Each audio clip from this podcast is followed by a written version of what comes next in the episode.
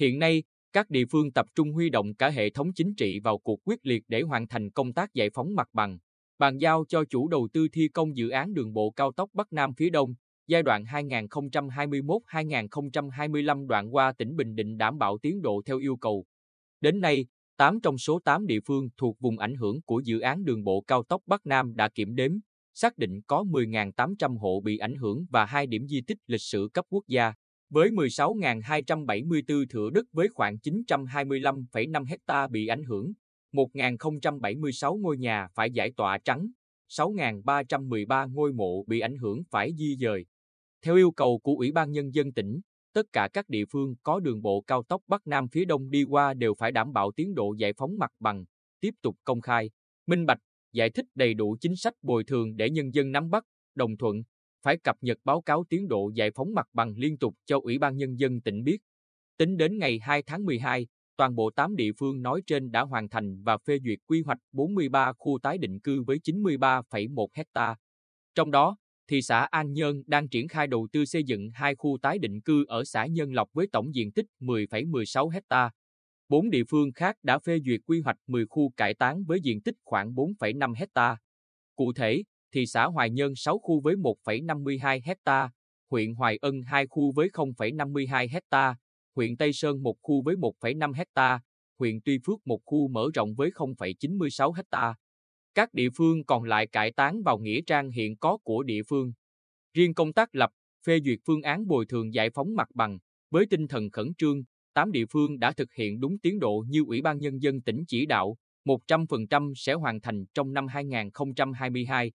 Hiện nay, các địa phương phê duyệt được 171 đợt chi trả bồi thường cho 6.763 hộ, tổ chức bị ảnh hưởng với số tiền 1.322,91 tỷ đồng, với tổng diện tích bị ảnh hưởng là 686,54 trong số 925,5 ha tuyến chính đạt 74,2%.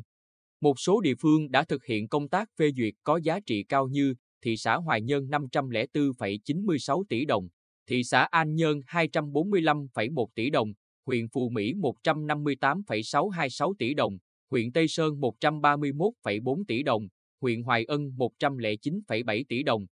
Nghiêm túc thực hiện yêu cầu của chính phủ về tiến độ, Ủy ban Nhân dân tỉnh nhiều lần gửi văn bản kiến nghị tới Bộ Giao thông Vận tải. Các chủ đầu tư kịp thời bố trí đầy đủ kinh phí theo tình hình thực tế các địa phương bởi đây là điều kiện quan trọng trong vấn đề giải phóng mặt bằng.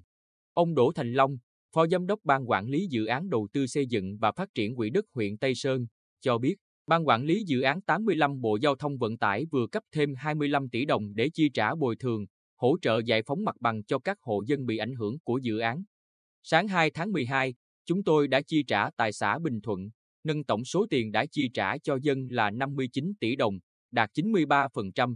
Chúng tôi đề nghị chủ đầu tư tiếp tục cấp phần kinh phí còn lại để chi trả đủ, giúp người dân sớm ổn định cuộc sống trước Tết Quý Mão 2023.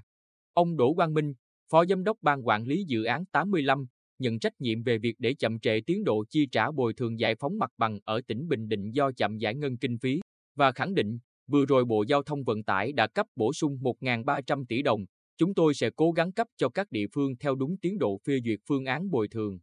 Như vậy đến thời điểm này, về cơ bản tỉnh Bình Định đã thực hiện nghiêm túc, đầy đủ, kịp thời cắt mốc thời gian theo yêu cầu của chính phủ và cơ bản bàn giao tốt mặt bằng để các chủ đầu tư có thể tổ chức triển khai thi công. Phó Chủ tịch Ủy ban Nhân dân tỉnh Nguyễn Tự Công Hoàng cho biết, Chủ tịch Ủy ban Nhân dân các huyện, thị xã, thành phố có dự án đi qua phải chịu trách nhiệm về tính chính xác, đặc biệt là xác nhận nguồn gốc đất và các nội dung thuộc thẩm quyền, trách nhiệm của Ủy ban Nhân dân cấp xã, cấp huyện.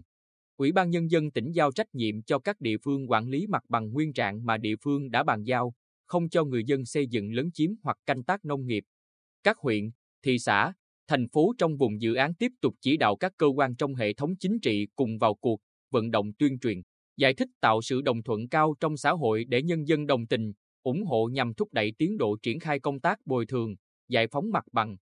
Kết quả thực hiện đến thời điểm này là khá tốt, tuy nhiên khối lượng công việc giải phóng mặt bằng còn lại không phải là ít, vì vậy các địa phương và các sở, ngành có liên quan cần phối hợp đồng bộ để tổ chức thực hiện các công việc còn lại hoàn thành. Đến ngày 30 tháng 6 năm 2023 chúng ta bàn giao 100% mặt bằng cho Bộ Giao thông Vận tải để giao cho đơn vị thi công.